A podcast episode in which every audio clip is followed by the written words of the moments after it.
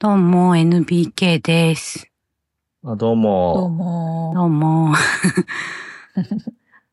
えっと、あの、最近すごい、皆さんもそうだと思うんですけど、忙しくてですね、なんかこう、ベッドの上で携帯を見るぐらいしかしてないみたいな、携帯じゃない、スマホを見るぐらいしかしてないので、なんか動かないでできるゲームみたいなものを、いろいろ探してるんですよ。で、あの、まあ、パズルゲームくらいしか得意なものはないんですけど、あの、うん。ちょっと前にもちょっと言ったかもしれないですけど、恋愛ゲーム、うん。なんか前の会社の同僚かなんかちょっと NBK は恋愛ゲームとかやった方がいいんじゃないみたいなことを言われて、ほその時、まあでもいろいろ探しても興味の持てるゲームがなかったんですけど、うん一個だけ見つけてやったのが、エジ恋っていうエジプト神と恋をするゲームっていうのを見つけて、う。おお。それをやった、そうそう。アヌビスとか、そう、やったんですけど、唐突に殺されて、え？恋愛ゲームですよね。そう、恋愛、恋愛ゲームのはずなんですけど、急にはい。心臓をくり抜かれて殺されたんで、あ、すごいそれが愛の形みたいな、そういうやつ。おーちょっとなんか、選択肢を間違ったのか何なのか、急に心臓をくり抜かれましたね。怖っ。ああ、そうなんだ。っっていうことがあって、もう一回最初からやってみて、ちょっとドキドキしながうんうら、殺されないようにやったら友情エンドになっちゃったんで。ドキ。はい。も友情エンう、ドになってしまったろう、みたいな。うんっていう経験があったんで、ちょっとなんか恋愛ゲーム苦手みたいなのがあったんですけど、うん最近なんかずっとそのことがあって、なんか合う恋愛ゲームはないだろうかと思って探してたら、イケメンシリーズとかいうやつの、イケメンヴィランっていうのを見つけたんですよ。ヴィラン。ビラン。そう。うん。これ良さそうじゃんと思って。うん。で、ちょっと始めてみてるんですけど、舞台はちょっと昔のイギリス、うん。でう、、まさか。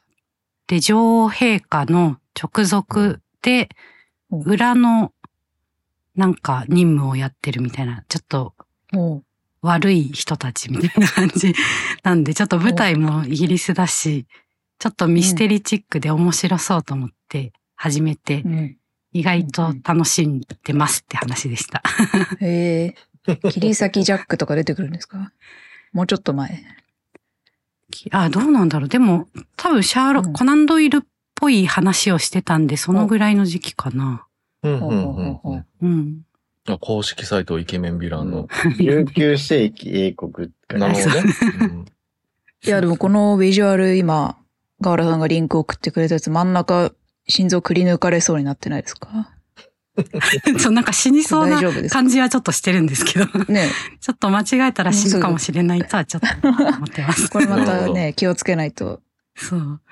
だからやっぱ、イケメン、ゲームヴィラン、ヴィラン言うてるから、やっぱりこう悪い奴らは、そうですね。うん。で、裏の、やっぱ表が警察で裏の仕事をしてるっていう感じらしいんで、ああ、そういう暗殺とか、うん、う。うんん。うあの、警察では裁かれないような悪人を裁くみたいな、そういう感じん。ですかね。なるほど。まあ、うん殺しはしてますね。へはい。で、それをうっかり、はい。これは買い、買い切りなんですか？いや、あの、課金があるんですけど、あの、はいはい無、無課金でやってます。なんで全然進まないんですけど。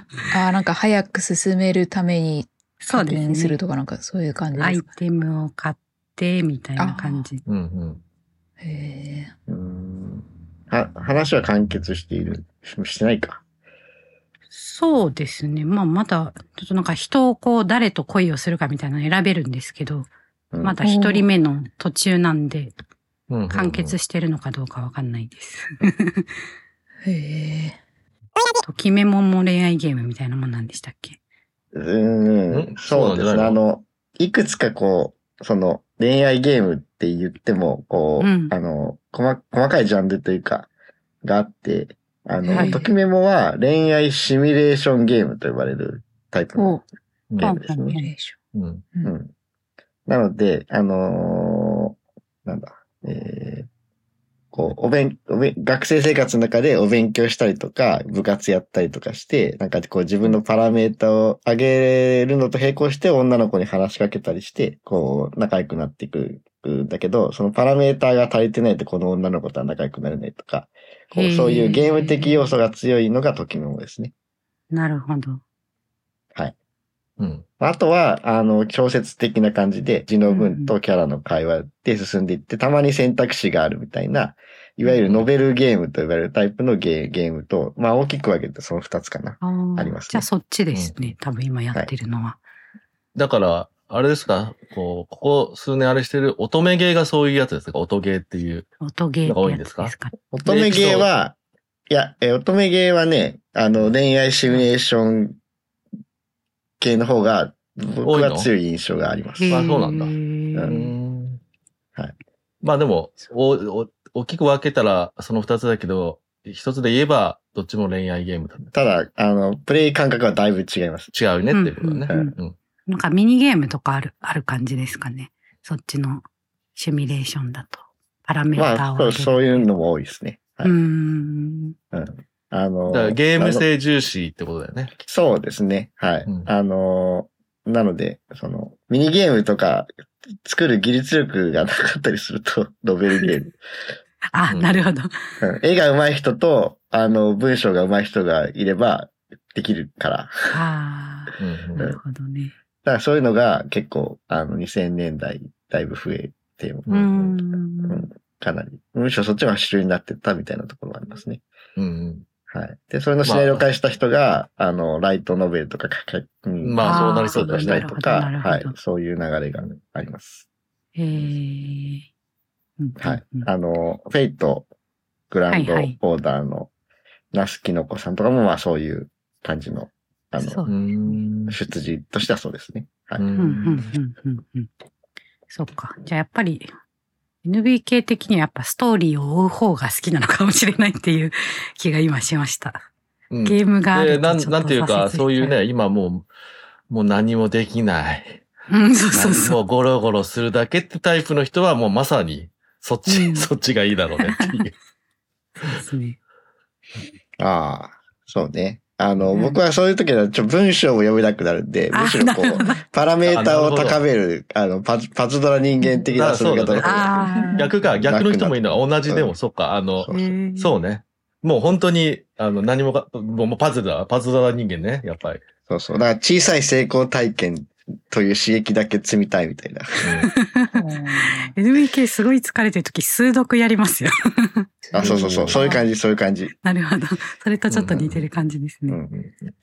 そう、あのー意外と面白い。はい。なんか前にも、まだ LBK さんがドエラジメンバーに入ってなかった頃の話ですけど、そはい。の時に紹介した私がハマってるゲームみたいな話の時に紹介したスターデューバレーっていううん。牧場、日本の、あれ？牧場物語って日本のゲームです日本のゲームです。はい。それにまあもろに影響を受けたうん人が作ったインディーゲームが一時期すごい楽しくてやってたんですけど、それは、まあきっと元の牧場物語もそうだと思うんですけど、そのまあ近所の人の中からちょっと結婚相手とかを選べたりするみたいな、そういうシステムがあって、へーで私はまあ興味ないんですけど、ただまあ、一応住民とは仲良くしといた方がいいから、こう、日々過ごす中で適当に話しかけてやって、好感度が一番上がった人と結婚したんですけど、はい。その相手は小説家でしたね。あらい。や、いつも、そう私がそのルーティンで、ちょっと海に行って、ちょ海の砂浜に落ちてる素材を拾いたいから、まず海に行くんですけど、その時にいつもすれ違うから、多分その人は自動的にプログラムされた動きをしてるんですけど、から、まあ会うからちょうどいいから話しかけてたら、まあやっぱ話しかける回数に比例して好感度上がるみたいで、なんかそういうことになりましたね。へーっていうのを思い出しました。ちなみに、イケメンヴィランで私が今選んでるはいキャラクターが小説家の構成をやってる人ですね。あ、表ではね。裏でははいはいはい。なんかいろいろやってますけど。そんなへー小説、小説家つながりと思って。そうですね。えー、面白い。結構。ね、もうそういう、たまたまかもしれないけど、ゲームと現実がリンクするということもあるということで、不思議ですね、という、はい。感じで。そのあれでいくと私は構成してる人を見つけていけばいいのかな。そういうことなのかどうかはちょっと思ってるかもしれないですけども、そういうことになるのかもしれないという。ね。はい。もうゲームに操られてるみたいになっちゃうね、そう意識を埋め込まれてるみたいになってね。はい。おまあ、はい。じゃあ、じゃあそんな感じで今日もやっていきますか。はい。は。い。はい、ということで改めまして、えードイラジでございます。えー、今日は329回。329回ですね。はい、ということで330直前ということで、はい、ようやってるなとも思いますけども、やっていきたいと思います。ということで、えー本日の、えー、とメンバーは誰でしょうか？ということで、私はおまけでございます。はい、他は？NBK でございます。タンタンです。ガーラです。はい。ということで、この4人で本日、えー、行きたいと思います。で、えー今日やるのは、あれですね。はい。えー新作映画を、えー見てみんなで語ろうということで、急げ映画館のコーナーやっていきます。はい。よいしょ。で、えー本日、えーみんなで見て話したいなと思ってる映画はこちらですね。はい。ザ・クリエイター創造者。こちらになっております。はい。ということで、えー、皆さん、えっと、メールなどもね、いただいていますので、ありがたいことに。はい。そういうことも踏まえつつ、えー、いきたいと思います。ということで。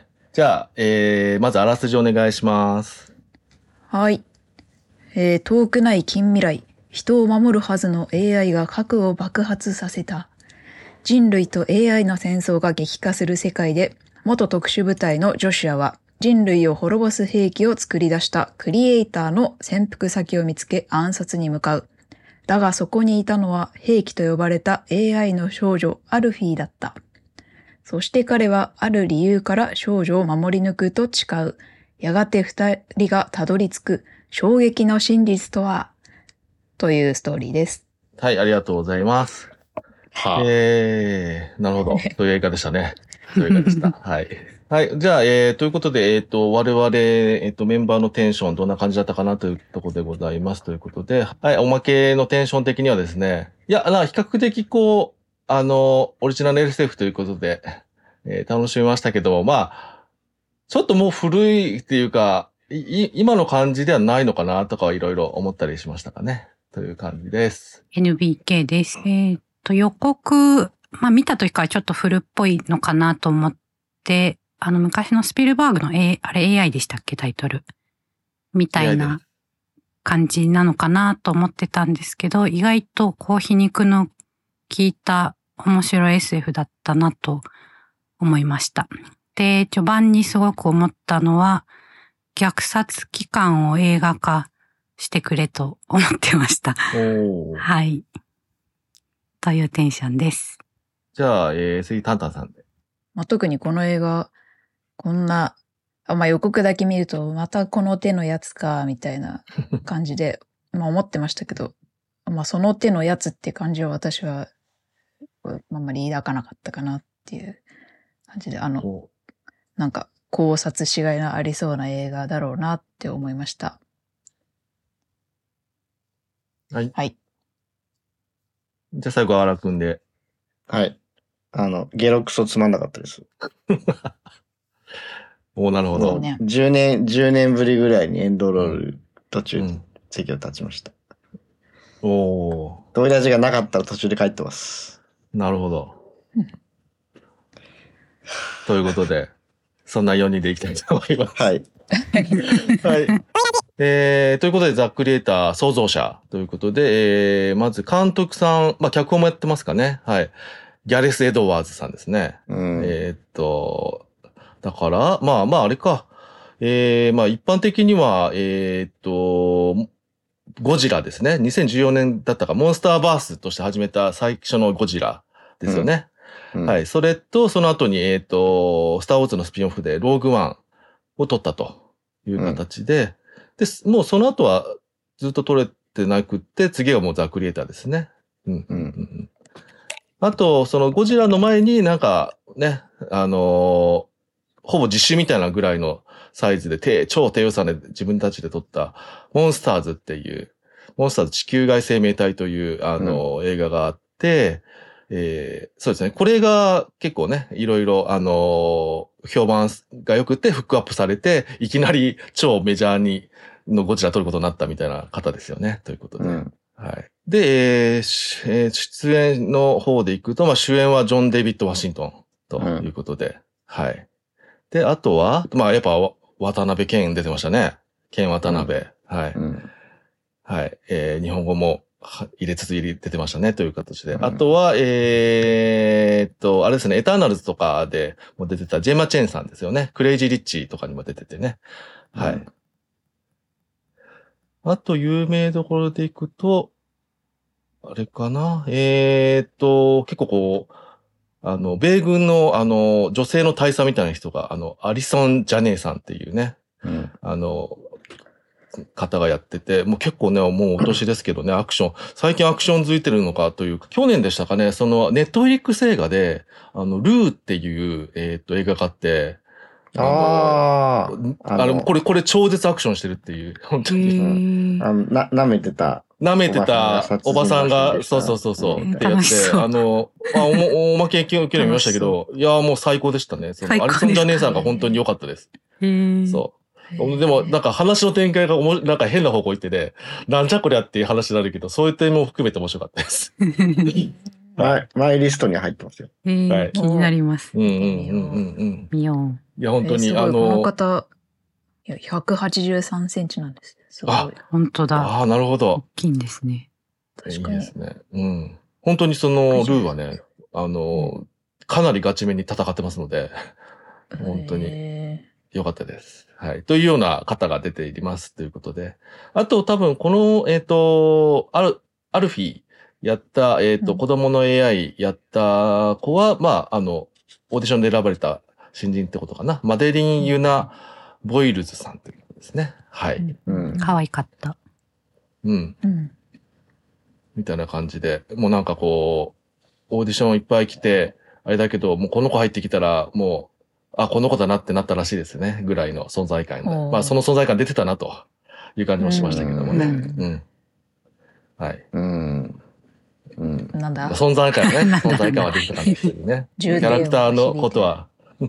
まあ、そんなキャストでやっていますって感じですね。あとは、あれですかね。えーっと、出ました。音楽が。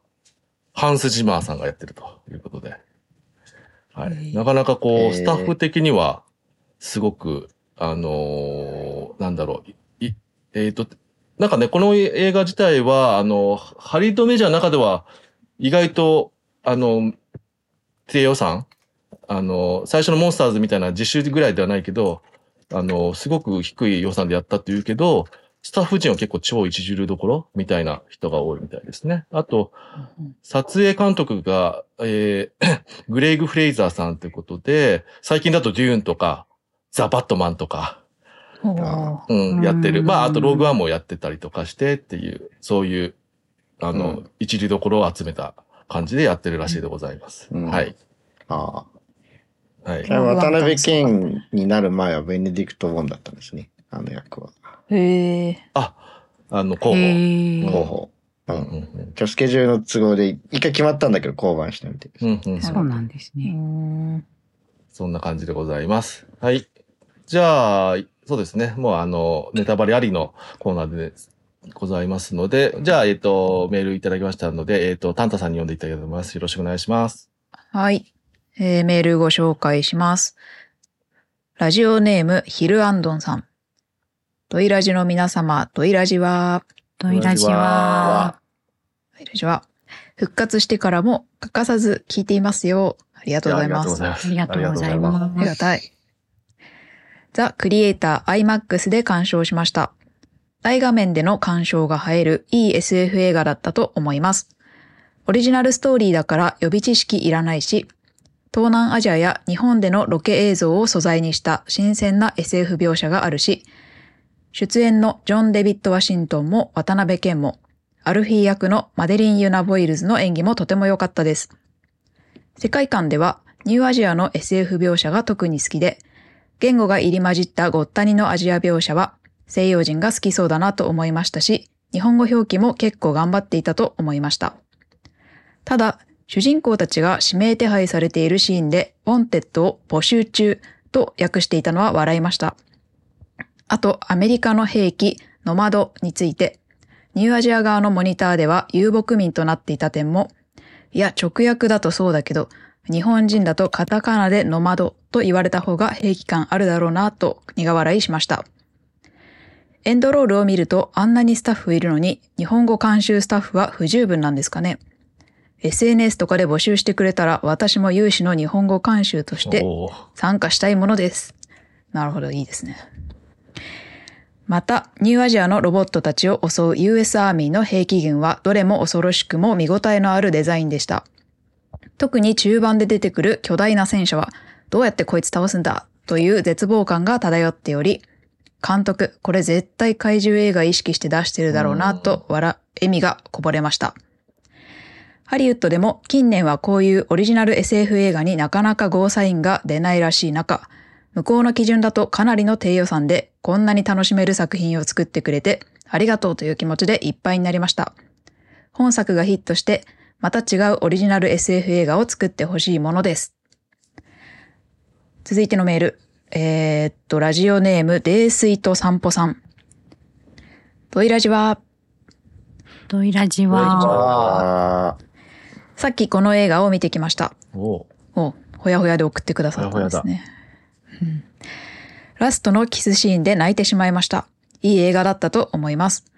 気になった点を言いますと、ロボット、かっこ AI には広角機動隊のような電脳技術を使って欲しかったな。てんてんてん。えー続いてのメール、ラジオネーム、サハルさん。終始ギャレス・エドワーズのあっしはハイテクなベトナム戦争みたいな映画を作りたいでやんす。という心意気を感じましたし、人間 VSAI という対立構図も、昨今の世界情勢を加味している印象があり、興味深かったです。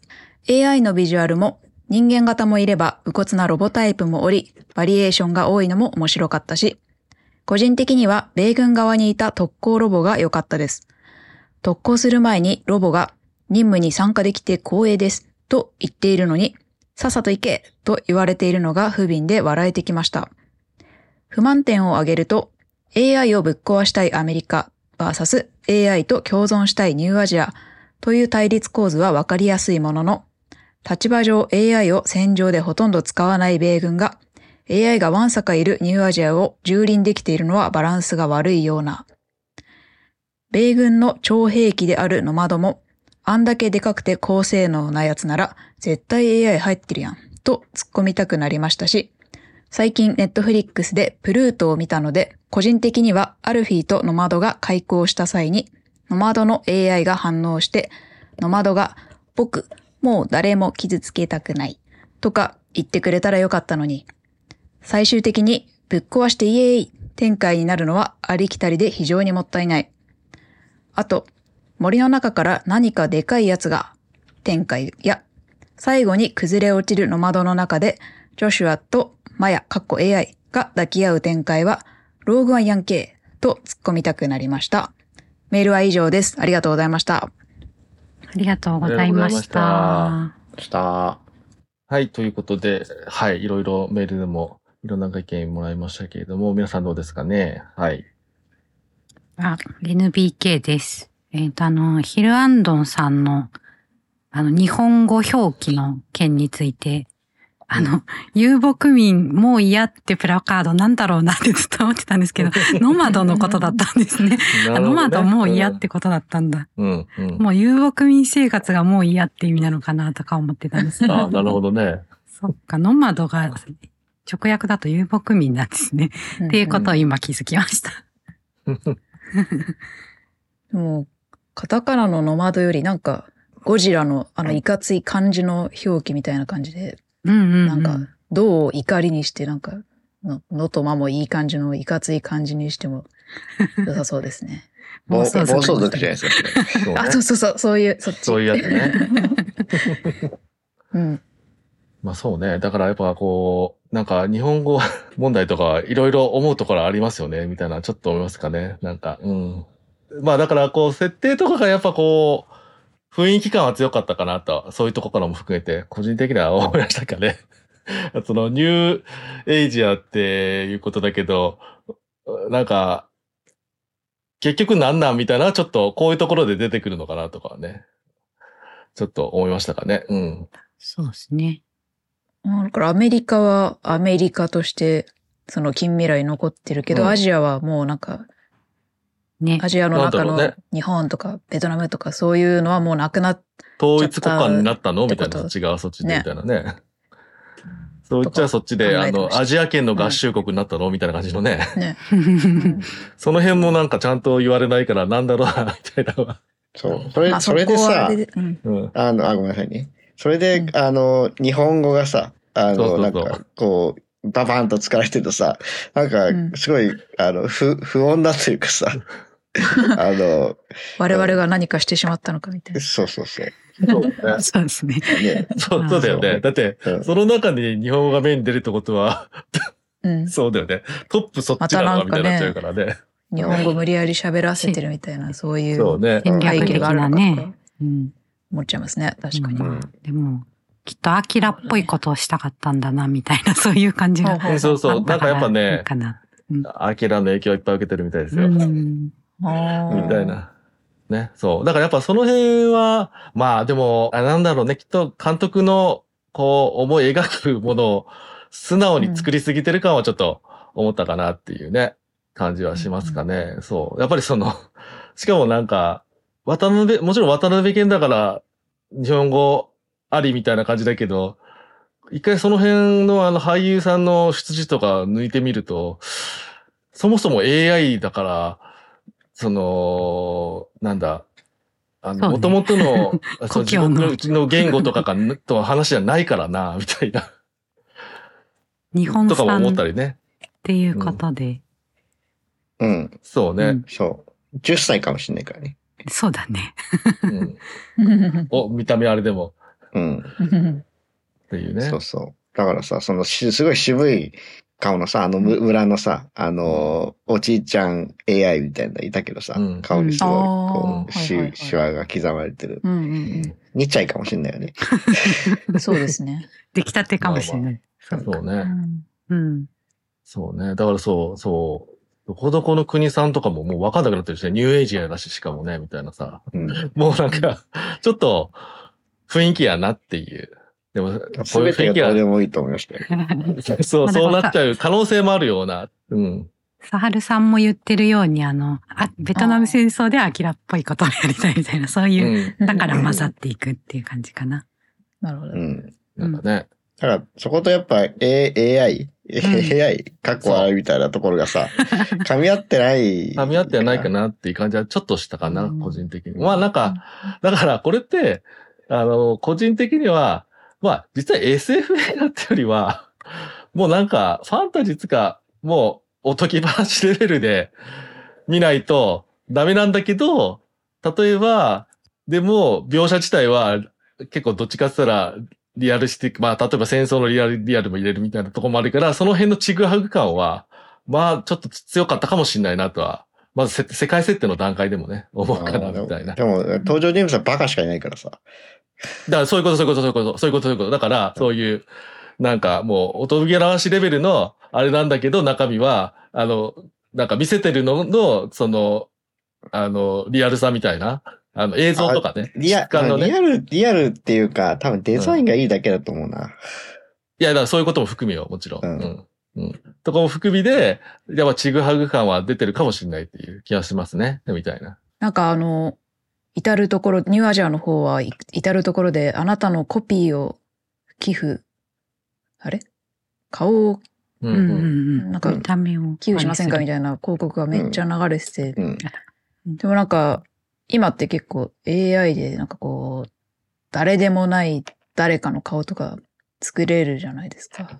誰とも、誰の顔でもない。ああいろんな人やつでうんそうそうそう。そういうのできるのに、あ、ここでは存在してる人のやつ使うんだなっていうのをこう思って、でもなんか一方で今、今、まあ、最近ちょっと収束しましたけど、あの、ストライキアメリカでうん。起きてて、まあそれの、ストライキする側のこう主張のうちの一つに、こう AI によって、そのエキストラとかの、こう存在意義がうんたらみたいな主張があったと思うんですけど、なんかそことちょっとリンクするなと思って、こっちの映画では存在してないとできないことになってる。そのうん。ロボット作れないみたいなことになってるのに対して現実の方はしてなくても作れるみたいな、なんかうん大変になってるのが偶然で、だから、面白いなって思いあれましですよね。その辺ももう、えっ、と、要は、これ、その生成 AI の話ってこの1、2年なんで、た。うんで、この企画自体はもっと前だろうから、うんうん。もう飛び越えられちゃった感はあるのかなとは一個思った感じもしますよね。うん。うん。あと、その話さ、その、うんな映画というか、あの的にはさ、あの、その直後の、あ、なんか、で、ちょっと時系列もよくわかんないけど、あの、で電車の中で、あの、お。奥さん見つけたけどうん違ったね、みたいなのの、振りにしかなってない。うんまあ、振りにしかなってない。まあしまあ、振りと最後のね、あオチの振りと。う。うんんうんそうそうそう。それで、あの、何？ね、あの、大怪我して昏睡状態になった後にああいう取り組みが始まったんだったら、お前そのデータいつ提供したんだよ、みたいなね。うん いつ誰が提供したんだよ、みたいな。本人の意思じゃないかもしれないってそうそうそうそうそう。りますね。うん。確かに。そそうね。そううん。そう思そうれはもう、とそのだってジェンマチェその前から渡辺謙のあの顔はじゃあ何なんだみたいな。う。うん。うん日本ではああいう人型のロボットもだいぶいたとか。なんかアメリカでは本当にロボットのロボットみたいな感じじゃないですか、AI って言っても。ああ、そうです。ね。で、ニューアジアの方では、あの、人に見えるような、まあ、AI ロボットもいっぱいいるみたいなあの、要はアメリカは止めたんですもんね。止めたってことですよ。ね。んそう、止めたっていう話になってるので、うん。あの、そう、あの、一応はフェイクだったけども、事件があった後に AI は廃止みたいなことだから、基本的には、そこで AI を進化さ、進化っていうか、あの、ね、あの、はなんだ、開発するのやめたんで、でも、あの、ニューアジアの方では、ずっとそれをやってるっていう世界だだから、から、それで対立がまた生んでると主いう人公がその広告見た時に、その後に、ジェンマチェンの似た、うん、似た AI を見つけたっていう感じになってるけど、その前から人型のはいたじゃんって思うわけじゃないですか。うんうんっていう話ですよね。と言いました。うん。あの渡辺謙アジアの方ではうんだ渡辺謙のこ顔は誰かの顔なのか、その広告はいつから始まったのかっていう話ですよね、河原さん。あ、そういう話じゃなかった。うんあんまり。そうそうそう。あんまり掘り下げないあの、あの、デイビッド・ワシントンが、うんあの、あんあんな広告なかったよね、みたいなことをしたから、うん。ああいうことするようになったんだ、みたいなことをしたから、うん。あの、彼があの、ニューエイジアにいた頃にはなかったはずで、う。うん じゃあ、あの、ジェンマちゃんのデータはいつ誰が提供したのみたいな。そうそう。まあ、どうでもいいんだけどね。そうね。そうねだから、ジェンマちゃんはだからもうあの、AI 大好きだからもう、私はフリー素材ですみたいな、もう、最初から言っとくみたいな。いや、でもだから、ドナーカードみたいなの作ってるんですか？ってあ、ドいや、ナーカーもうだからドがあるか、もしれない。あの人はクリエイターだからもう、そんなん無視みたいいや、だってね、あの、あんな櫛だってできないんだからさ、そんな。な。うねん。データ提供とかもさ、うんあの、うんね、個人の意思がなきゃダメですよ、そんな。ああれって死んで、死んだない、死んでないとデータ提供できないんだっけ？いや、別にそんなことないと思うよ。うん、だからそういう話じゃんって話なんだから。うんだから別にいいいや、じゃんそうじゃなくて、そうじゃなくて、だからそ、そんなこと始まってなかったよねっていう話だった。いやいや、だからこのジェイマチェンはもう、さクリエイターだからそういうことも見越して、もうそういうことを裏で走らせたんですよ。うん。で、第一号の私がいますみたいな、フリー素材ですみたいな。ジェンマチェン自体が作っ、作ってたことかもしれない。企画してたそうそうですね。それであるね。あ の拡大解釈でございますけども、うん そあの、そう、僕、そう、そういうね、あの、結構拡大解釈してあげるタイプなんですけど、いつもは。おう。お今回はそうはいかねえぞって。いつもは、だから、そんなことする気も起きなかったね、今回。ーまあだからそういうことよね。だってそれはだって、だって拡大解釈するのはさ、そこに対してさ、気持ちがある人だからやるだけだからね。気持ちなかったらやらないよっていう。まあ、それぐらい、まあ、ちょっとこう、もう雰囲気だな、雰囲気ものではあるなって感じがしますよね。全体的に。うん。うん。でも、やっぱ、さっきも言ったんですけど、ちょっとあまりにも、うんん何？っていう感じになっちゃって。うん。うん。そう。だからこ、あの、まあ、AI、AI というか、に人間以外の種族みたいなものに対して、人間的に描くの僕すごい好きじゃないんですよ。うん。うん。本当に好きじゃなくて。うん。だ例えばさ、あの、わかんないけど、あの、僕ら手が3つあったらさ、うん。多分、なんか、すちょっと違った生き物になりますよね。うん。うん。文化とかも多少違ってる気がするんですよね。うん。うん。ああ、それは手が3つあると、できることとか違うから、みたいな。そうそうそうそういそうですね。うんあと、まあ、そうじゃなくても、あの、か、体全部機械にしたらさ、うん。多分、なんかか変わるよね、みたいな。ああうん痛みの感覚とかもないから。そうそうそうそう。とかねそう角機動隊的な話ですね広角機動隊的な、うんはいうん、言ってたけど。だからさと散歩さんが。うんだから、こ、この、A、AI もさ、あんな風にならないはずじゃん？わかんないけど。まあだからね、あとだから、そあと、そその辺で行くと、あのーなほぼほぼ人型だな、みたいな。うん。あの、なんだっけ、あのー人間の模倣品じゃないやつも手足ついてるな、みたいな。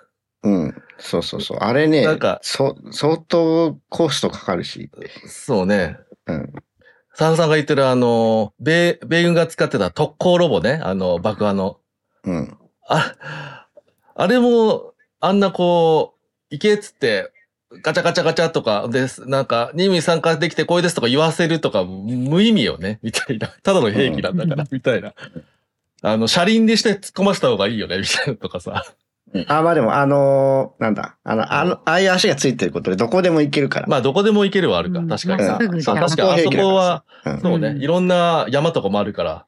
うん。うん。そうそうそう。あまりにも爆あのー走、爆走してるからそういうイメージついちゃったけど、確かにそうだそうそうそう。うん。そう。あああれはね、ちょっと、あのデザインはすごくね、小島秀夫っぽいですね。あはいはいあ。はい。あとあの、でっかい戦車も合わせてね、ちょっと小島秀夫っぽい。うん感じでした。あのでっかい戦車が出てくる前のこう、山のうんなんか大きいものが来るみたいな感じは、あの、ヒランドンさんも書いてるけど、怪獣が出てくる前の様子いや、もう完全にそうです。ね。面白かった。いや、やばす、やっぱ、あの、あんな、なんかさ、すごいさ、すごい兵器でさ、すごいビームがとかじゃないのにさ、ただでかいのがわかわかわかわかって出てくるだけで、やばいやばいやばいやばいっていう感じが出るのは、確かに怪獣映画だだし面白かったですね。うん。今までどこに隠してたんだみたいな。でそれも気になりつつ。うん。どうやって来たんだみたいな。いや、もうちょっと裏側に、みたいなね。うんうんそうね。うん。でもやっぱりあの、そのね、機械人間の人たちうん。やっぱ気になっちゃうな。まあ、そりゃそうだね。そう。うん。あの、まあやっぱそういうね、違うものに対して真面目に考える作品の方が好きなんで。うん。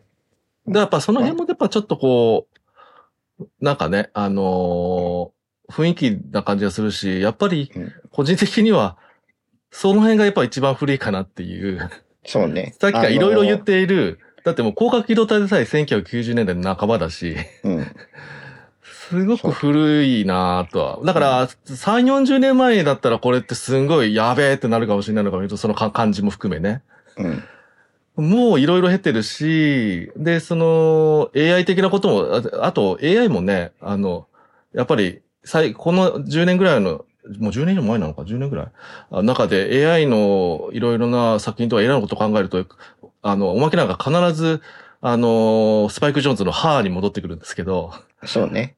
うん。あれ画期的でしたけども、あの、まあ、まずうんね、AI は、あの、ね、あの、人工知能だから、そもそも、あの、ね、あの、何、ハード、機体はいらないし、あと、だからそのうん人間とのこの交流も描けるんだけども、でも結局こう、どんどんどんどん進んでったら、ねえ、みたいな、あの、あまりちょっと言うと、ハーの、うんの、ネタバレなので言えないんですけど、まあ、あと、その、まあ、より、その雰囲気が、雰囲気が近いというか、あの、作品で言うと、あの、ウエストワールドとかも、あるので、おー、はいはいはい。そう、ウエストワールドとかだと、うんそう、あの、まあ、特にあのドラマ版の方のウエストワールドね。うんうんうん。あのジョ、ジョナ・ノーランがやってるやつ。うん。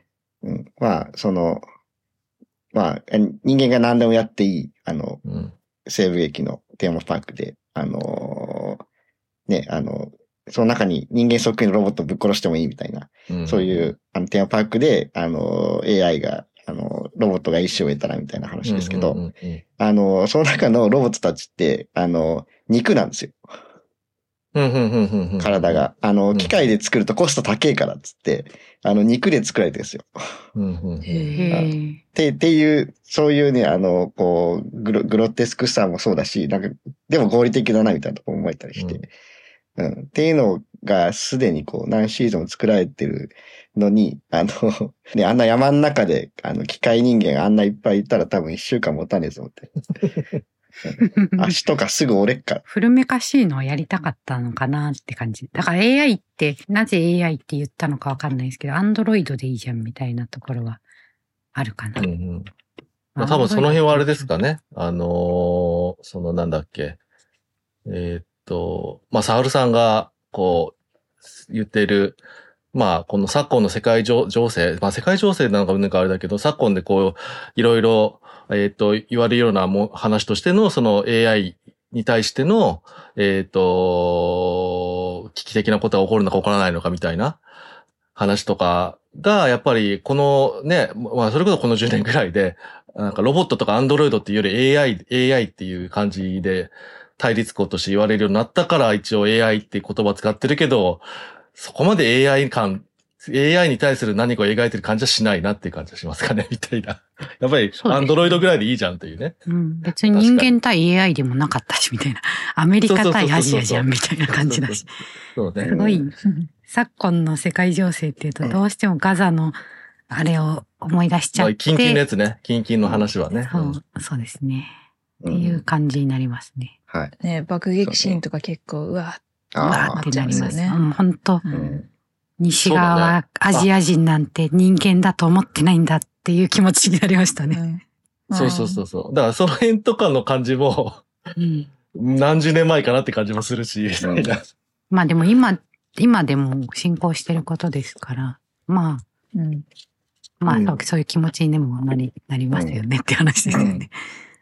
そうですね。うん。あと、僕は途中で話がわかんなくなっちゃったんですけど、警察はどこ行ったんですか？ああ。ニューエイジアの警察はどこ行った警察。ワンちゃんの持ってきた爆弾にやられちゃった人たち、うん。ニュー、ニューエイジアの警察はなん、なんであの二人を追ってたんでしたっけ？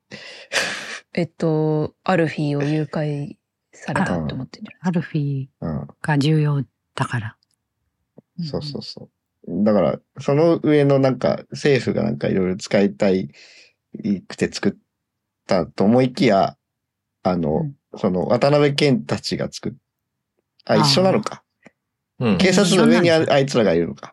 多分かもしれないだと思ってます、私は。あん、あんな田舎に立てこもってるのに。ネパールの山の上。うん。うん。うんうんだからそのゲリラ戦をしないといけないからかそう、ノマドにバレやすいとこにいたら、一番やばいかああ、なるほどね。ら。うん。うん普通の街とかだったらもう、あいつらやってくるからボーンってもでも普通の街には来ないんだっていう。う。そうあのね大都会には来ないんだっていうね。うん。うん。なんかよくわかんなくなっちゃった。です。よくわからないちぐはぐ感含めて意外と好きでした、私は。うんうん。そうですね。うん。まあだからなんかやっぱ、その雰囲気も含めて、何十年前の感じの懐かしい感じもしました。うん、懐かしかうん懐かしいよ呼び方とかはね AI だとかそういうことになってるけど、みたいな。うん。まあっていうのね。はね。うん。うんいやだからね、あの、90年代のアニメ感ありましたよね。そうだよね。アップルシードとかさ。うん。白正宗感。なんとうん。まあでも、白正宗だともっといろんなことをね、ちゃんと考えてやるけどね、みたいな。うん。うん。ルック、ルック的なところはね。ルック、うん。うん。あとなんだっけ、デザインとかが、やっぱりロボットとかが、ちょっと、やっぱり日本の、なんか、製品とかの雰囲気でデザインしたと、するようにしたみたいな言ってるみたいですね。なんかやっぱその、今だとなんかこの、アップル製品とかの雰囲気よりは、昔のソニーとかのウォークマンとかじゃないけど、そういうソニー製品の方方向で、えーデザインしてみたいなうん感じにしたかったっていうのは言ってるみたいですね。なんかアップル製品的なやつだったらツルツルとか真四角とかそんなんしかならないからみたいな。で言ってますね。うん。うん。まあでもなんか結構こう、やっぱりギャレスさん的にはすごくいろいろな思い込めて作ったっぽい感じがあるっぽくて、あの、なんかあのああいういろんなアジアに対するやつとかもなんかこう、大雑把ではないけど気持ちは入ってるのかなっていうのはなんかやっぱ、あの子供の時の原体験大きそうなんですよね。なんかあのー全然まああの、イングランド出身の人っぽいんだけど、なんか、子供の時に、なんか、まあ、バカンスなんですけどね。アジアにバカンスお父さんが連れて行くってことになった時に、いろんなアジアの国見て、いろいろ衝撃受けてみたいな、そういうことも、なんかベースにありそうだなっていううーんう。ん。のはあ子供のるっぽいです、ね。記憶だからごったにみたいになってるんですかね。そうそうそう、そういうこと。ほんで、いろんな国もあったっぽいんですよ、またこれが。日本は来てないのかな、その時。まあでも、そう。とかもあってね、みたいな。それをやりたそうかったいう点でも、その、一時期行ったいろんな国もあったこと自体が一つの、ね、本当は国々違うんだけど、混ざって、アジアだったかもしれないしね、この人になって。うんうんうんうんうん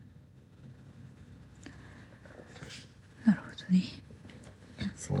ちょっと私が考えたお説、いいですか？うん。説。一人で考えて一人で盛り上がってるんですけど、あいいですよ。あの、そのアリソン・ジャネイさんが演じてるハウエルっていう、まあアメリカの上官の、ジョシュアの、まあ一応上官にあたる人が、こう、まあ最初の方に、ジョシュアとか他の特殊部隊の人たちと一緒に、うん、まあ飛行機乗って、こう向かうときに、こうハウエルさんがジョシュアに向かって、私も息子がいて、AI に騙されて殺されたみたいな話を泣きながらするじゃないですか。うん。でもなんかそこのシーンだけ私的に、なんかこの映画の雰囲気となんか全然違うなって思って、なんか基本的に AI 側、ニューアジアの AI 側の人たちはなんかそういうことをしないみたいな、そういう描き方をうん。してるのに、この人の話だけ逆だなと思って、私この話嘘じゃないかなって思って。で、その話してるときに、えっと、特殊部隊のうちの一人、最後までこのハウエルさんと一緒に行動してたあの人が、そのハウエルさんの方をなんか、意味ありげな目線で見てたうんん。ですね。うん。うんうんあ、これは私の説ですよ。妄想ですよ。これはハウエルさんが息子が殺されたは嘘で、ハウエルさんの息子この人じゃね？みたいな、思ったんですね。そう。で、だ親子対親子の話だなみたいなのをね、勝手に作り上げて盛り上がってました。この。アメリカ側の母、息子組と、ニューアジア側の父、娘、みたいなうんうんうん。のでね、ちょっと盛り上がって。ああ、なるほどね。盛り上がっちゃう。へ ーだってやっぱその話だけ絶対いびつだから、そうですね。いびつでしたね。はい。涙まで流考えてました。。そうそうそう。あんな冷酷な嘘人が。そうそうそう。息子が亡くなってもだね、最後、涙を流すかどうかそういう、さ、うん涙流すほどの、そういう子供に対する思いがあるんだったら、うん。そんなことできないってなるのがまあ普通のまっすぐ考えるまあ、とそそうのだけど、辺難しいところはありますね。結局は、この人がずっと軍人でやってるってこと自体が、ひょっとしたら、その悔しさとかで、要は復讐心が強いからっていうんだと、多分涙も流すのかなとも思えるかもしれないですけどね。うん。うん。うん。うん、まただね、そう。この映画の AI たちはなんかそういうことはしあ、ない要は結局してないじゃないですか。要はフェイクだったっていう、その、その、うん。そうそうあの、そうそう、だから、だけど、要は、それも、それもアメリカとかを描いていて、やっぱりその、なんか、あの、愛国心とかナショナリズムが強いってこと自体をどう、あの、するかってことで動かしてるから、演説ってことか。あれが演説みたいなもので、うん。っていう感じかな。そのうん、涙を流すあと、その、爆発自体はあって、あったのあでの理由が間違って伝わってるっていう可能性もあるし、あ単純に、うん。あの、まあ、タダさんが言ってるようにブラフの可能性もある。もある、もちろん。で、うんあの、ななぜブラフにするかって言ったら、あの、その人の気持ちなくって、要は結局、ああの、アメリカ軍とかアメリカは、そういう、あの、愛国的なところを利用して動かすので、あの、上官としてそこを利用して涙見せて、ほ周りの人たちを、まあ、あの、感情コントロールするっていうことにも見れる、取れるし、どっちも取れるとは思いますけど、うんうんでも涙流すこと自体に違和感はそんなにはないかな、個人的には。うん。そうですか。うん。結構あったな、私。そううん。ただ、その、なんだ、うん。あの、あの、ヒゲモジャの人の表情が、なんか、掴みかねる部分はそうねうんそうそうそう。うん私はそこに注目して。例えばあの、おまけだったらそこは、あの、どっちかって言ったら、その息子、親友だったかもしれないよね、死んだ。そのヒゲモジャの人の、とかね。うんだだったらもっとこうみんな神妙な顔しててもいいんだよなっていう感じですよね。なんか、うんなんか、えみたいな顔してたから。うなんかちょっとどういう、そうそうああ、そういうこと？か。にや、にやりみたいな感じじゃないですけど。ああ、そういうことか。うん。あ、まあ、息子じゃない。息子ではないかかもですけど。うん。まあまあ、あの、私の説なんで、そんなに。まあまあでも、あそうそうそうの、はいさっき言ったように、あの、なんだ、えっ、と、その、アルフィーと、えっ、と、主人公も別にこう血のつながりはないわけで、うんうんうん。そうんの精神的な親子関係っていう意味ではそうなのかもしれないです。かもしれないね。うんうんで、あと、そあそうのねまあよくある話だけど、軍隊一台が、そういうのなりがちという、あの、良くも悪くもね。うん親と子みたいな感じになるそうそう。そうそう。うん。うん。あと、きあの、なんだっけ、えっ、と、兵士同士は、とあの、兄弟になりやすいっていう、兄弟的な気持ちがねっていう。うんそ僕あの、何回か帰りたいなと思ったんですけど、う。はい。最初に帰りたいなと思ったところが、あの、最初のこう、ね、あの、地下のラボを襲撃して、逃げるぞってなった時に、あの、うん最後にこう来た女性の兵士の人の背中に、爆弾ついてるぞってわあみたいな。帰ろうと思って。帰りたいと。何これと思ったんですけど、あの、最後ね、もう一回擦ると思わなかったんですよ。やりましたあね本。当ですか？うん それは、こするでしょこれですね。そんな、おもし、面白くないよ、それ。うん滑っとる時あれす、と思って、もう本当に悲しい気持ちになったんですけど。うんはいまあでも滑ってない人もいるわけだ。うんなんか、うんくっつき虫を思い出すじゃないですか。そうですね。草が生い茂ったとこを歩いてると、なんかもうくっつき虫、じゃないか、植物か。そう、うんあれ、なかなか取れないやつ。あれをなんか彷彿とさせて、そうですね。確かにああいう反応になるな、みたいなうのん考えました。チクチクするやめとって、みたいな。まあそんなレベルじゃないんですけど。うん。まあ、志村けんさんに対する、こう、ね、あの、うんオマージュなのかもしれないですね。そうかあそうなんですか？なんか、あ、後ろ。志村、志村志村後ろこれも通用する世代がもう限られてくるよっていう。はい。ちょっとそうですね。わかんなかった。うん、でも、志村、志村後ろ後ろって言うにしたってちょっとテンポ悪くねえかって。うん NBK 全体的に好みっていうか好きだなとは言ったんですけど、一箇所だけ帰りたくなった時ありますね。帰りたくなるぐらいのもあった。うん。あの、突入シーンでレディオヘッド流れたでしょ。ああ、最悪だっそた。こも最悪でした。なんでこの曲を使うんだよ。え、あ、ヒゲモジャの人が再生してたやつですか？たやつかな。アメリカ軍レディオヘッド聞かねえだろって切れそうになりそうました。まあ、近未来なんでね。しかもなんかタイトルが Everything in あれ ?It's OK Place でしたっけ？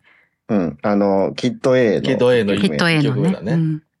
好きな曲ではあるけど、な、なぜかあそこだけ倍、爆音で流れたじゃないですか。もう帰りたいっうんてなりましたね。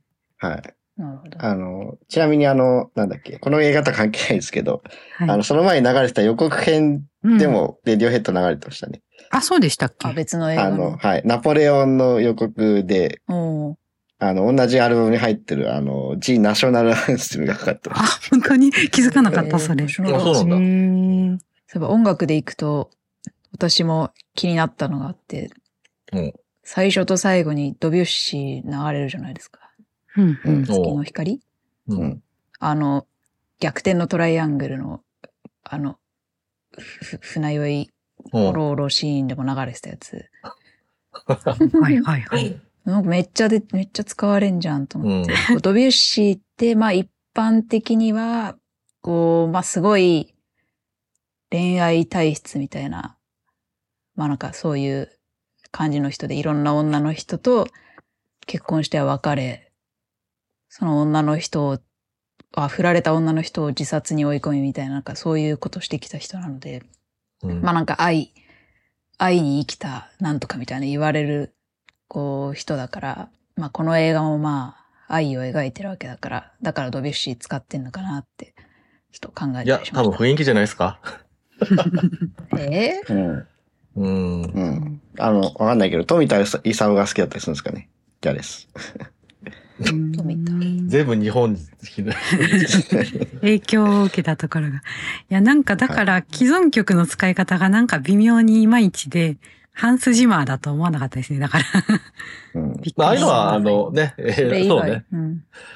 他の人が選ぶからね。まあ、とはいえ、そ、うんその噛み合いがね。でも逆に言うと、なんか、あ、俺ハンスジマーだと思って聞いてなく、あ、聞いてなかったけど、あのね、前知識なかったから見てたけど、なんか、あのーなんてことないような感じだけど、すごいいい、あのースコア、あのーだなと思って、なんか、なんてことないけど、なんか、その気持ちとかに、こう、入ってくるような感じだなと思ったらハンスジマーだったっていうことで、やっぱハンスジマーってすげえんだなって思ったっていう。だからハンスジマーのおかげで結構ちょっとレベル感さ相当上がってんだろうなとも思いましたね。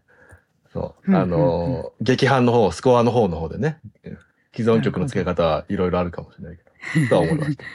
うん、まあだからね、レディオヘッド使いで言うとね、あの、うんウエストワールドとかもよく使われてますけど、そうですか。うん。そう、そっちは、あの、何、オル、オルオルゴールとか、その、えっ、と、あとその、バーにある、ササルーンにある、あの、ピアノで弾かれてるとか、うん。そういうアレンジがされてて、うん。あの、ラビン・ジャワティさん、やっぱいいなって思いますね。あの、パシフィックリムでおなじみに。ウエストワールド、ウエストワールド面白いよって話です。まあでも、でもまああれよね。どうでもなんかレベルは使われやすいなっていうのは最近思うよねっていう。使われ、使われやすいけど、こんなに不満を持った映像は初めてでしたよ、私。こんな。ちょっと使い、使い方がね、うんなんかこう、うん確かにどやーみたいな。そうね。だからあの、まあちょっと違うけど、キッド A のあの一曲目が結構衝撃があったからね。そういうね。そうですあのね。、そう、あの、既存の、あの、音楽じゃないものとして新しい、そういう、なんか、テクノロジー的なものを取り入れた上での革新的なことみたいなんでね。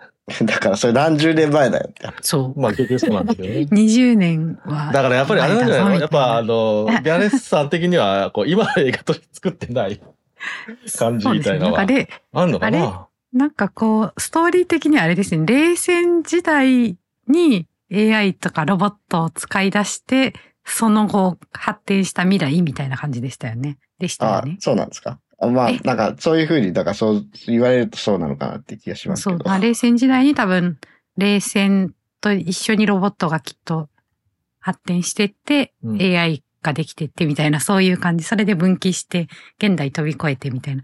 ででもそこにはいレイオヘッドはいるのかみたいな感じですけど。それ、それ余計にこうメタルギアっぽいですね。あそう。あ、そううか、そう考えると一番最初の映像とかもさ、あの、ニュース映像みたいなやつ？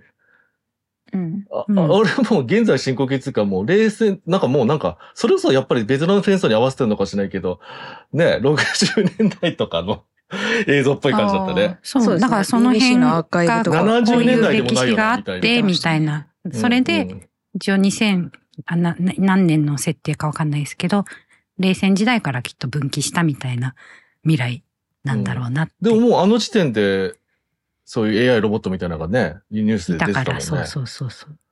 まあだから、あの分岐っていうよりはまあ全然違う方向だと思うけど、なんか、そう考えると確かにそのサールさんが言うよりね、やっぱなおさらベトナム戦争みたいなやつ、映画のやつを作りたいんでやんすっていうのは、最初から言ってるみたいな雰囲気になっちゃうね。うん。そうですね。そうです。まあね、ある意味地獄の目視録みたいなね。そうね、それも参照しましたということなんで。そうらしいですね。あの、あれですよね。こん今回今、主人公の話が全く出てこないみたいな。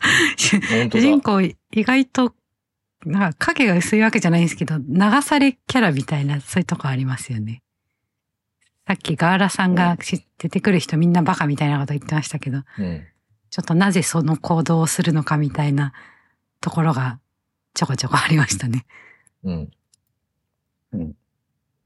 あの、ガーラはね、あの、愚かな行動をする人間、キャラクターは別に全然好きなんですけど、はい。でいいと思うんですけど、あの、どっちかというと脚本がバカだったと思ってます。うん。はい。うん。うんあの、なんなんかのために何かをするみたいな感じにななってるのがすごくこうバあそう、そうですね。今回のジョシュアはそれは感じましたね。まあでもみんなそうか。まあ、あの、それがないとテネットもね、まあ、あるしそうですね。うんでネットそういうのはハマっちゃうのかな？受け、受け、受けキャラなんです。そうね、受けキャラでね。うんあ、でもね、そうそう。そう、今回ね、やっぱね、ジョン・デビッド・ワシントン。ね、お父さんの映画もね、今、あのー同時ぐらいにやっててですね、うん。イコライザー・ザ・ファイナル。あ思ったんですけどね、だから近くにね、い同じような時期に見たからかね、やっぱりあれだね、む顔とかはあんまり、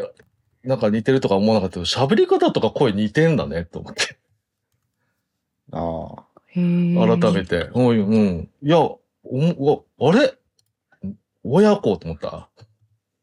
ああ、そっか、うん顔、顔似てねえなってね、引っ張られちゃって、あんま思なんか引っ張ら、そう、俺もずっと引っ張られてたから、あれ、そういや、この主役、だ、誰の息子だっけぐらいのね、ああ、ワシントンついて、ああ、デンゼル・ワシントンの息子だな、ぐらいのイメージでずっといたんだけどね。うん。あの、いや、なんかね、意外とね、意識して今度見てもらうとね、似てたうん。っていうのがありました。うん。話は関係ないですけども。はい。あれ、あれ、なんか、あの、あれですよね。ジョン・デビッド・ワシントンさん、なんか目が特徴的ですよね。そうね。うん。なんかちょっと、あの、切れ長で、あんまりアフリカ系の人にいないような感じのん目だなと思ってうんうんうん。見てました。うんうんうん。あんまりそんなに考察は私はしてなかったんですけど、さ、さっき、うん。タンタンさんがいろいろなんか考えて楽しんでるみたいなそうね。感じしたんですけ考ど。察というか、うん。はい。役名、主人公の役名のジョシュア、ジョシュアは、うんあの、救世主のヨシュアみたいなことを言ってる人がうんうんいましたね。まあそうかもしれないですね、そうなるとね。うんまあタイトルもね、クリエイター。まあそうですね。うんそうねそうね。ニルマータでしたっけ？なんか、最初の、映画の最初の方になんか、うん。じ辞書みたいなうん。画面が出てきましたよね。ああ、なんか、どっかの。晴天みたいな、違いましたっけ？そうそうそうなんか、あれはな、なんでしたっけ？なんか何語、どっか、東東南アジアどとそかうですよね。での言語創で造者みたいな。創造者。うんあ、っそっかそっかそっか。ていうのが出てきた。晴天は関係なかった。ネパール語で創造者の。あうんネパール語うんか。ネパール。まあそっか、あの人たちネパールの山の上に暮らしてました。うんなるほど。あれですね、僧侶の格好をしたロボットはいいなと思いましたけど。あれ、え、ちょっと面白くないですか？宗教、うん、面白い。めっちゃこう人間的なうん。うん。営みというか、それを、それを、ね、うん。ね、ねそこもそう、すごい面白かったです。うん、逆に何も考えてねえんだなって思っちゃいました。あのビジュアルがいいんだなみたいなので使ってるのはわかるえ、んですこれ、かかっこよくねみたいな。でもん、そぐらいのレベルでやってんだろうそうね。あとは、例えば、これ、まあ、あの、これ拡大解釈ね、これはね。あの、まあ、AI だけど AI っぽくない。ほんで、これ、監督自身が、もう、あの、人間と同じように全部描くってことを、もう最初にもう設定したらしいんですよ。そもそもが。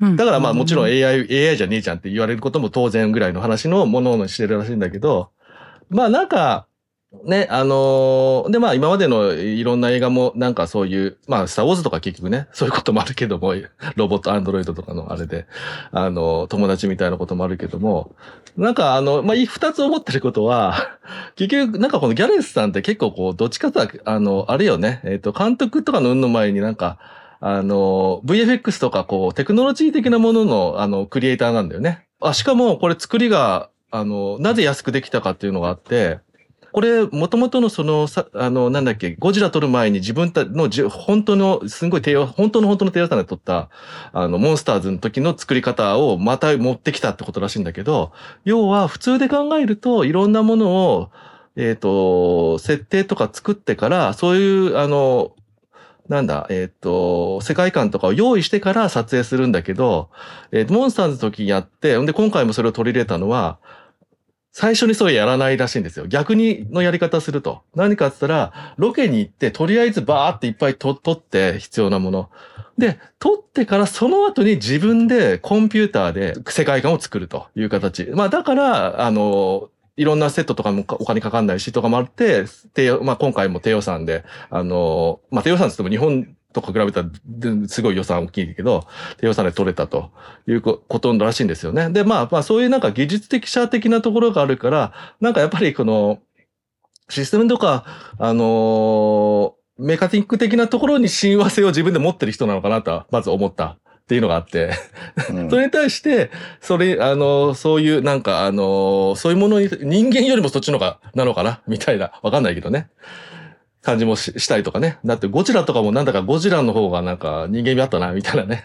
ありましたけども人間、のこと嫌いなのかなみたいな、この監督みたいな感じが まあまあね、そこは競馬でいくかどうかは別としても、そう、それぐらいのね、何かあるから、そういう描き方もしてるんだ、素直にね、してるんだろうなっていう感じがまずあって、だからそのさっきのあの、アジアにね、子供の時の原体験もあるから、それを素直に言って、だから、ギャラリスト的には本当に、自分の気持ち100%で作ってるなって感じがちょっとしたかなっていうのと、まああとはその AI 的なことの、まあそのシンギュラリティ超えてどうかっていうのはその方向性がいろいろあるからわからないけど、まあ一個の方向性としては、その知性がどんどんどんどん積み上がれば、まあそういう、あの、なんだろう、えー計算演算的な知性の高まりだけではなくって、超えてしまってるら、結局それって、我々が見てるからそっちに近づいてってことはこっちの方が上位なのかっていう感じになるから、あのね、あれなんだけども、あのね、ガラ君的にはそういうのはっていうのはあるかもしれないけど、まあ、そういう演算計算的なところじゃないところを超えちゃうと、そういう思想とか、あの、あの、要は心的なところの、えっ、と、方向に進化するのかっていうのも入れてはいるんだろうなとは思うっていうか、あの、一つの見方の方向性としてね。うん。で、まあ、おまけなんかは一つは、まあ、わかんないけど、まあ、それは小田さんとかの方がね、あの、詳しいんだろうけど、まあ、人間自体もプログラミングみたいな部分もあるからな、みたいなね。心も実際どうなのかな、みたいなのも含むと、まあ、どんどん進めば、おなああいうふうに、あの、変わらない存在感になるのかな。だからこそ、つながり、えージェンマチェーンのね、あの、えーとかは育てられて、そこに、あの、愛情とかも感じてと、まあ結局それも人間側がね、あの、錯覚、まあ我々人間同士も実は錯覚し合ってるかもしれない話があるけども、っていうような、まあそういうような延長でああいう世界観は作ってるのかなみたいなところで拡大解釈の範囲ではあるかと思ってるっていうのがおまけでございます。はい。うん。うん。まあ、あの、うん。まあそこまで本人たちが考えてるかはわかんないけどね。別に考えてなさそうだけどね。まあ、でもその考えてる度合いと、そのルックの出来の良さに乖離があるので、まあそうね薄っぺらく見えるっていうね。うん。だから結局あまりにも思ってるのは AI って言ってるけど、AI 自体のしっかり何が AI でどうこうって、私たちが思ってる AI のことはこうですっていうことは何も描いてないから、アンドロイドがいますぐらいだからね。なおさらね、うん。軽軽くなっちゃうよね、すすべてがと。うんうんあの、後半の、ね、あの、アルフィーのダッシュとか、うん。なんか、はい。え？困ったなって、困ったなって思う。また。こ子供が走っとるなと思って。子供走ってますよ、子供の子供が走ってんだ子と思供の、子供だもん、これパタパタパタパタって。うんなかなか子供っぽかった受けね。受けはいいのに、アキラみたいにみたいな。って。うんあんまりあんまりこの子運動してけよくなさそうだなっていうそうね。走り方をして。可愛かったじゃないですか。そう可愛かった。可愛かったですけど、ロ、ロボ、ロボ、君の体は何でできてるんだいうんうん。ガシャンガシャンって感じはしなかったですよね。うん能力がこういうとこだなって。まあいいや。まあだからやっぱり雰囲気が気になる全部、うん全部雰囲気でやってるから。うんだってそもそもさ、あの、アルフィーのさ、うんあの、あの、何あの、能力発動がさ、もはやもう、あのメカとかじゃなくてさ、あれこそ本当になんていうかさ、魔法使いとかさ、そうね。あの魔術かそうみたいな。いう特殊能力者のなんかね、手をこう重ねてからフィッてやってとかさ、あれ、あれいるかみたいなのもね、あるしね。あ、そうそう、最初合唱からのね、みたいな。まあ、そう東洋。そうそう、東洋的な、なんか、その世界観からのキャラクターっていうことでやってんだろうけど、まあそういうのもちょっと素直すぎるぞ、ギャレスお前、みたいなね。まあ思ったり本当に嫌ですね。はいそうだよね、っていうこともだそれは、それはだから、僕にとっては悪い雰囲気なんですよ。そうだよね。台無しですよ。で、だから例えばそういうのも、その、例えばいろんな映画で、ね、面白日本みたいな、あったりするけども、最近だとジョン・ウィックとか、あの、ブレット・トレインとかもいろいろあったけど、ああいうのだとまだ、まあ半分ギャグとして見れるから、あの、まあ、それでも嫌な人はもちろんいるけども、って見れるけど、やっぱあまりにもその今、この映してるルックと世界観の雰囲気、あシリアスな雰囲気にはマッチしづらい感じはやっぱりなおさらしたなと気はしますよね、そういう部分。あの、山崎貴監督が、ギャレスと話したときに、ああ、はいはいはいはい。あの、あのー来日した時になんかね。そうそうそうそうそううんお互い、あ山崎貴監督も VFX 自分でやる人ですからね、うんみたいなことでね。うん。そう。それで、いや、今回あんまクリエイターお金かけてなくて、あの、80億ドルぐらいなんだけど、ゴジラは、え、何？そう ?1 億ドルぐらいかな？これぐらいのありがとうとか言われて、いやいやいやいや、みたいな話だったってのはちょっと面白かった。そうね。あの、桁が違いますみたいな。うん日本だとみたいな。そうそう。うん。まあゴジラは一1500万ドルだしですね。あの、ドルに換算すると。だから、えっと、4分の、4分の 1?5 分の1ちょいぐらい、あうんの、うんで作ってるみたいですね。うん。でも、本当にその予算だと、あアメリカとかハリウッドだと、本当の低予算になってくるね。ギャガチがね、きっとね。うん。うん。そうです、いやー、お金が違いますよと。あ、だからなんだっけ、ネットで見たけど、今回、クリエイター撮るのに、ソニーのなんか、カメラで、なんかもう本当に、手も、なんだ、あの、ビデオカメラっていうか、本当のデジタルカメラみたいな、ちょっといいうん。やつで撮ってるっぽくて、うん。だから、これで撮れるんだって言うけど、いやいや待てと。あの、これで撮れるんだけど、ザ・クリエイターは、あの、映像の仕上げに、えっ、と、日本円で49億使ってるぞ、みたいな。あー、みたいな。同じ機材使ってもその後の金の使い方も違うな、みたいなね。うん同じつか、なんか本当になんか、あの、みんなが手持ち、なんかね、買ってるようなカメラ普通の、ぽいフォルムのやつだったけどね。う。うんん。そうね。まあでも結構グリーンバック使ってんだろうな、みたいなところも多かったですしね。うん、うん、うん。うん。そういう意味でも。でもね、グリーンバックはあんまり好きじゃないっぽいよ。本あ、人は。そうなんだ。うんだから、どっちかしたらロケでやった上で、だから自分で重ねるんだって、作った後のやつを。あロケとだからかだって。なんで、撮った人をロボットに変えたりしてるってことそうそうそう、そういうのか。とか。だからで、こう、あとおじいちゃんと子供が歩いてるところのおじいちゃんの方をロボットにしてるから人間っぽい動きのロボットが抜くとかねいるみ。たそそういうな。そう。そうはいそうあ。うんそういうことをやってるらしくて。あと、だから、それ好きじゃないからか、だから、ローグワンの時からそうかな。例のあの、ほら、バッザ・バットマンの時にもちょっと話題になった LED のやつ？うんバックの。うんあれとかを結構使ってるっぽいらしいですね。うんあ、全部じゃないだろうけどね。ブグリーンバックも多少あるのかもしれないけど。うん。らしいでございます。はい。はい。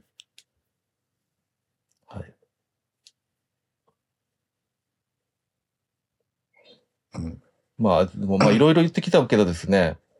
まあでもなんかやっぱこの、ちょっとそのおとぎ話的に考えるとなんかやっぱ意外と、なんか良かったなっていうところは、やっぱあのーやっぱラスト好きですよ。あのーこの、デイスイート散歩さんとかもね、言ってる、この、もう、デス、ラストシーンのキスに泣いてしまいまして、いい方と思いますっていう、あ、そういう、ああいうとこの演出はなんか、あの、良かったかなと。なんか作劇的にもあそこに向けて一応は、あのなんだ、やってたなと。脚本の積み重ねも含めてねっていうのがあった上で、やってて、その、要は、あので、あのね、おまけなんかこの予告の時にちょっと、その言葉だけで泣きそうみたいなとこがあって、あの、天国の話ね。天国あ。帰りたくなったとこ2で。まあそうだろうね。君はもうもはや。まあ、あの、本編見るとあ予告の時ほど響かなかったけども、おまけも。まあでも、そこで、要は、その天国がね、あのいい人が行くとこだよと、あの、アルフィーがき、ね、あの訪ねて、あの主人公にね、訪ねて天国ってことを。で、だから、あのー俺はいけないと、悪い人だからと。ほんで、まあ、えー、ほんで、アルフィーは、ほんじゃ二人ともいけないねということで、まあ、ああなたは悪い人だし、私は、えーっと、人間じゃないからと。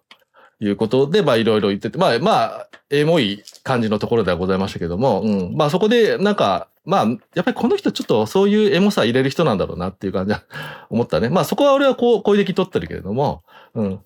まあ、そういう積み重ねの上で、要は、やっぱり、あの、そこをわざわざ入れてるってことは何かって言ったら、やっぱり天国に、あの、を描くんだなってことで、あの、まあ、ノマドがね、ずっと空中に、なんか、まあ、成層圏ぐらいまで行くぐらいのやつなんだっけね。あの、行ってて、その上で、あの、要は、えー、ジェマチェーンがね、えっ、と、亡くなってることに対しての天国で再会するみたいな描き方の、あの、モチーフで、あの、ね、データを取っといて、あの、亡くなる寸前に、あの、なんだ、えっ、と、植物状態だったけども、で、えっ、と、最後に、その、そう、まあ、その伏線もね、なんだその伏線ってなるかもしれないけど、あの、ジェーマチェンのね、コピーがいっぱいあるというところで、うん。で、そこで入れて、まあ、まあ結局その最後のその、あの、絵面のためだけに全部用意されてんだなって感じはもちろんあるんだけども、まあ、そそういうのを素直に、あのエモーションの作劇として持ってってるのはすごく良くて、あ、素直に、あのあ、ちゃんと天国で、あのなんだ、あのジョシュアが、あのマヤに会えたっていう表現として、その、まあ、テクノロジーの、あの、先でそういうものを描くみたいな。あのーその、オカルトあの、オカルトじゃないか、スピリチュアル的な意味だけじゃなくて、あの、全部つなげて、テクジーの先でそういうものも描くってこと自体は、あすごく良かった。あの、俺もなんかちょっと、じ、すごくジーンときたし、あよくでき、よくここまでのために作ったんだなって感じもして、良かったし、なんか、あの、あ、やっぱりギャレン・セイドワースは AI とかテクノロジーとか、そういうもの自体に幸せがやっぱ高い人なんだなっていう感じをしてるので、一つの作家性としての一貫性は見れるラストエンディングで良かったかなという感じはあそこの人個人的には思全然良くないと思ったけど。まあそうだろうね。あの、いや、あの、だってさ、うんその前にさ、あの、アルフィーがさ、あの、マヤの、あの、ロボットにさ、うんあの、なんか、刺してるわけじゃん。うんうん。なんで起動しねえんだみたいな。そそこで起動してなんかアドバイスをもらったんだとしたら、あのーまあ、時間あんまないかもしれないけど、あの一緒に連れてってジョシュアに合わせてやれよだし、うん。うん、そこでなんかアドバイスもらってもう終わっちゃったんだったらなんでその後立ち上がってんだよだし、うん。さ最後の、あの、あのシーンが作りたいのはわかるけど、うんあの、それに持っていくなんか理由付けとかがなんか通ってない、通ってない気がするんだけど、みたいな。いや、通ってるんですよ、ギャラスの中では。うん。だからそういう、全部、全部もうチューニングが合ってないんだ、俺に。そうね。そうそうそうそう。いや、いや、だから、突っ込みどころの突っ込んでいくとダメな映画だから、そうじゃないところで、やっぱエモーションのつなぎの作劇だと思っていて、俺そういうの大好きなはずなんだけどな。そうね。まあやっぱちょっとその、やっぱ AI 絡みだとダメだったんじゃない？そういうことじゃない。AI、AI、AI だからダメって言ってんじゃない。おうギャレスの、ギャレスの描き方がダメだって。あ、ギャレスの描き方はダメ。うんぱりちゃんと脚本は別に書いてもらってやりましょう。うん虐殺期間をどうですか？で、逆殺期間を誰が脚書くのかみたいなね。脚本の方は、みたいな。誰にお願いしようかな。はいあ、でも、うんそうね。そういう、でも、いろいろな、その、お金をね、下げながらも取れるってことだから、そういういろいろ、で、日本のね、冷食とかも好きだから、取ってほしいよねっていうのは思うし、あと個人的にはやっぱこう、いろんな今回の中の要素で被るなって人がいて、あの、であ一緒、全く一緒じゃないけど、やっぱ、この人ニール・フロム・カンプと一緒になんかやってきゃいいのにな、みたいな、ちょっと思ったりしました。うんあっちはあっちでお金ないからって言ってるし、エリジウムっぽいところはありましたもんね。そうありますよね、みたいなこととか。まあ、そうね。うん。なんかちょっと似てるところあるんだ、この人たちって。ね同世代なのかわかんないけど、うん。うん。両方柄的には食い足りないから多分似てるんでしょうね。そうね。で、保管し合うかもしれないからな、みたいな。わかんないけどね。ないとこが重なって、二人と、二人ともないとこが同じなんだから。保管できないよ。あそういう意味でか。あんなるほど。もう一人連れてこないとダメか。そうね。そうそうそううんいや、でも逆にそこが強調されて、好きな人は好きみたいになるかもしれない。わかんないけど。うん。ニール・ブログアップもだね、好きな人は好きだからね。そう。だから、あの、ビルヌーブとか連れてくれば保管できるかもしれない。そうね。大大変な対策になるそこじゃないですか。は食い合わせはダメなんじゃないのまあ、追消滅するかもしれないけど。そうね。そうそうキャッキャしながらニール・プログラムと一緒にやればいいじゃん、みたいな。そしたら、ニール・プログラムもそういう、なんかこう、もっとまた SF に戻っていっぱいやれるのかなっていうね、みたいな思いました。さっきのおまけさんが語ってたその最後のうん。エモ、エモーショナルな、うんたらかんたらのところに、ちょっと付け足しみたいな感じで。言うんですけど、あの最初にそのニル・マータの説明が映画の冒頭でボンって出てきた時に、あれそこじゃないかもしれないですけど、とにかく AI は自分の作り手を殺せないみたいな、なんか言葉があったと思うんですけど。あ、なんかロボット三原則的なやつだ。うん。そうそうそう。で、なんかこうそれを考えると、まあ最後にアルフィーが、こう、なんかチップを差し込んで起動させたニルマータうん。たるマヤさんを放ってジョシュアのところに行くっていうのはなんか、エモーショナル的になんかいいものがありますねって思いました。はい。ただなんでノマドに、ノマドってアメリカうん。側の兵器なのになぜそこにマヤのコピーがいっぱいあったのかはちょっと謎ですが。いやーもう出てきてましたね。そういいでしょうね、雑なところは。はい。そういうとこなんだようね。ん。そういうのはいっぱいあります。ここはちょっと目をそういうのはいっぱいありますよ。そういうのはいっぱいある懐かしい何十年前の映画の感じですよ。みたいな。はい。まあでもなんかやっぱりこういう、ある意味ではね、やっぱり本人たちもそうやって言ってるけど、えっ、と、もうフランチャイズのもうやつしか対策取れないみたいな現状の中で、新しい方向としてこれを作れたことはすごくね、あの、オリジナル作品をできる限りの低予算にして企画打って作る、作れたっていう。で、まあ、ルック的にはか遜色ないようにできてるっていうこと自体は新しい、あの、映画業界自体の方向性としてもね、いいことはやったと思うんで、そこはやっぱり、あのーすごいことやったなとは、改めて思いたいなと思いますね。はい。はい。はい。はいありがとうございました。ありがとうございましありがとたう。ございました。で、次回も募集します。はい。急ぎ映画館やるということで、うんはい。次回は、まあ、ね、ちょっと、ギャレスさんにも関わるのかな？みたいな感じで、さっきも監督の名出てきましたけど、対談で、山崎隆さんのゴジラ、これは何て言うんですか？マイナスワンって言うんですか？うん。はい。ゴジラマイナスワンをまた取り上げてみんなで見て話したいと思いますので、えー、見た方は、えー、ぜひ、えー、感想などまた送ってもらえたらなと思います。よろしくお願いします。はい。詳しいところは、えーっと、ツイッターなので、じゃあ、えーっと、あ、ちょっともうタンタンさんがね、時間がということなので、ちょっとタンタンさんここまでということで、お疲れ様でした。お疲れ様でした。お疲れ様でした。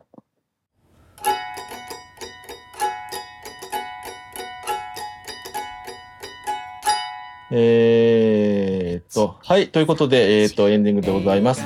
えー、じゃあ、えーっと、告知ということで、はい、えー、おまけから告知ということで、はい、今月の映画ファンの集いですね。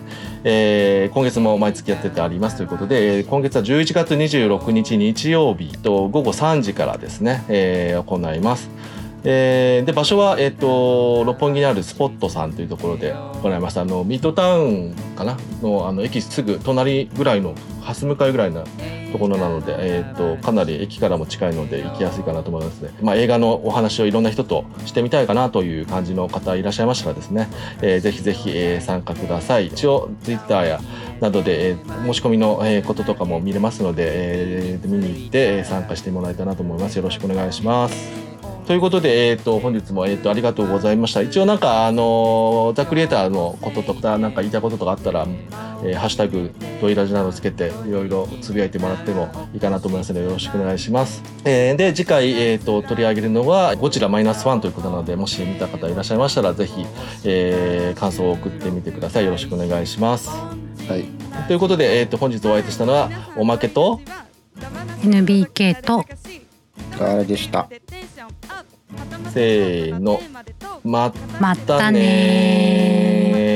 ー。ね。サブスク解禁自宅で楽ちんたままには出ようぜシアター。ハイキング掘り出せ名作リストをチェック。科学で解決ドイラボセットネタバレ上等号外感想スペシャル企画でゲストとランとそろそろ締めよう。エンドロール。明日も語ろう。ダバなしループ広がるつながるスーパーツール。いつもサンキューリスナーメール